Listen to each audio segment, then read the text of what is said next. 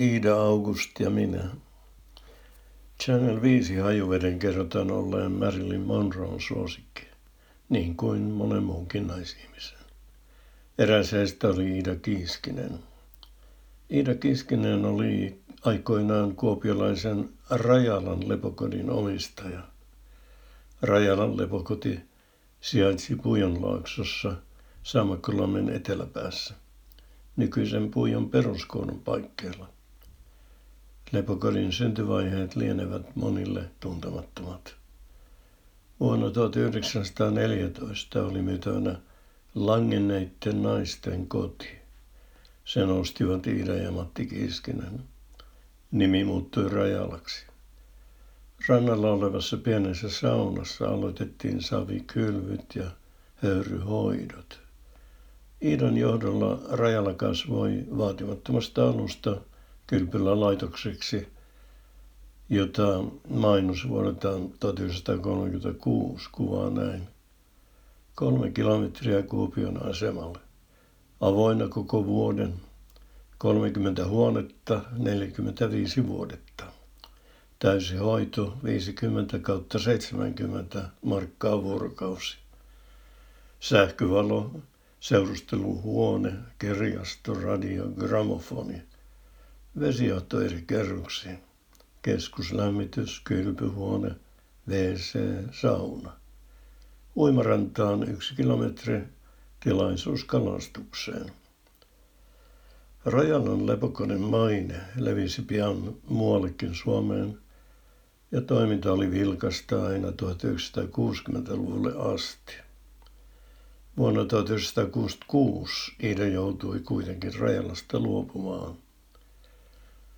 Rajalasta lähdettyään Iida asui vähän aikaa kaupungissa, mutta sairastui melko pian vakavasti ja oli hoidettavana Harjulan sairaalassa. Siellä häntä kävi lähes päivittäin tervehtimässä hyvä ystävä jo vuosien takaa, lääketieteen lisensiaatti Arne August, tuttavallisesti Aku Laaksonen. Ystävänsä vierailuihin Iida valmistautui Channel 5 hajuveden avulla. A.A. Laaksonen syntyi Turussa varakkaan liikemiehen nahkuri Franz Engelbrecht ja Augusta Alexandra Laaksosen perheeseen. Lääketieteen lisensiaatiksi Arne valmistui 1923 ja sai oikeudet laillistetuksi lääkäriksi. Arne erikoistui kirurgiaan sekä korva-, nenä- ja kurkkutauteihin. Valmistuttuaan Arne työskenteli lyhyen aikaa Varkaudessa ja Helsingissä, mutta varsinaisen elämäntyönsä hän teki kuitenkin Kuopiossa, jonne hän muutti vuonna 1925. Arnen työpaikka oli Kuopion läänin sairaalassa. Laaksonen tunnettiin Kuopiossa varsin originellina henkilönä. Esimerkiksi autoa hänen kerrotaan ajaneen omintakeisella ajotyylillä. Kuopiolaisissa autokouluissa sanottiinkin, etteivät liikennesäännöt koskeneet tohtori Laaksosta. Lääkärinä häntä on kuvattu toisaalta hyvää sydämiseksi, toisaalta kouraiseksi. Tässä kohtaa tulen minäkin kertomukseen mukaan. Sairastin alle kouluikäisenä tuhkarokoon. Sitä seurasi bakteerin aiheuttama välikorvan tulehdus, joka olisi ollut helposti hoidettavissa antibiootein. Niitä ei kuitenkaan ollut, ja tulehdus pääsi leviämään välikorvasta kartiolisäkkeen lokerostoon ja täytti ne märkäeritteellä.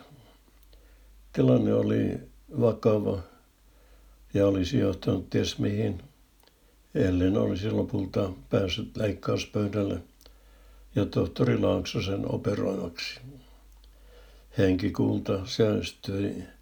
Siitä olen Laaksosta monta kertaa mielessäni kiittänyt.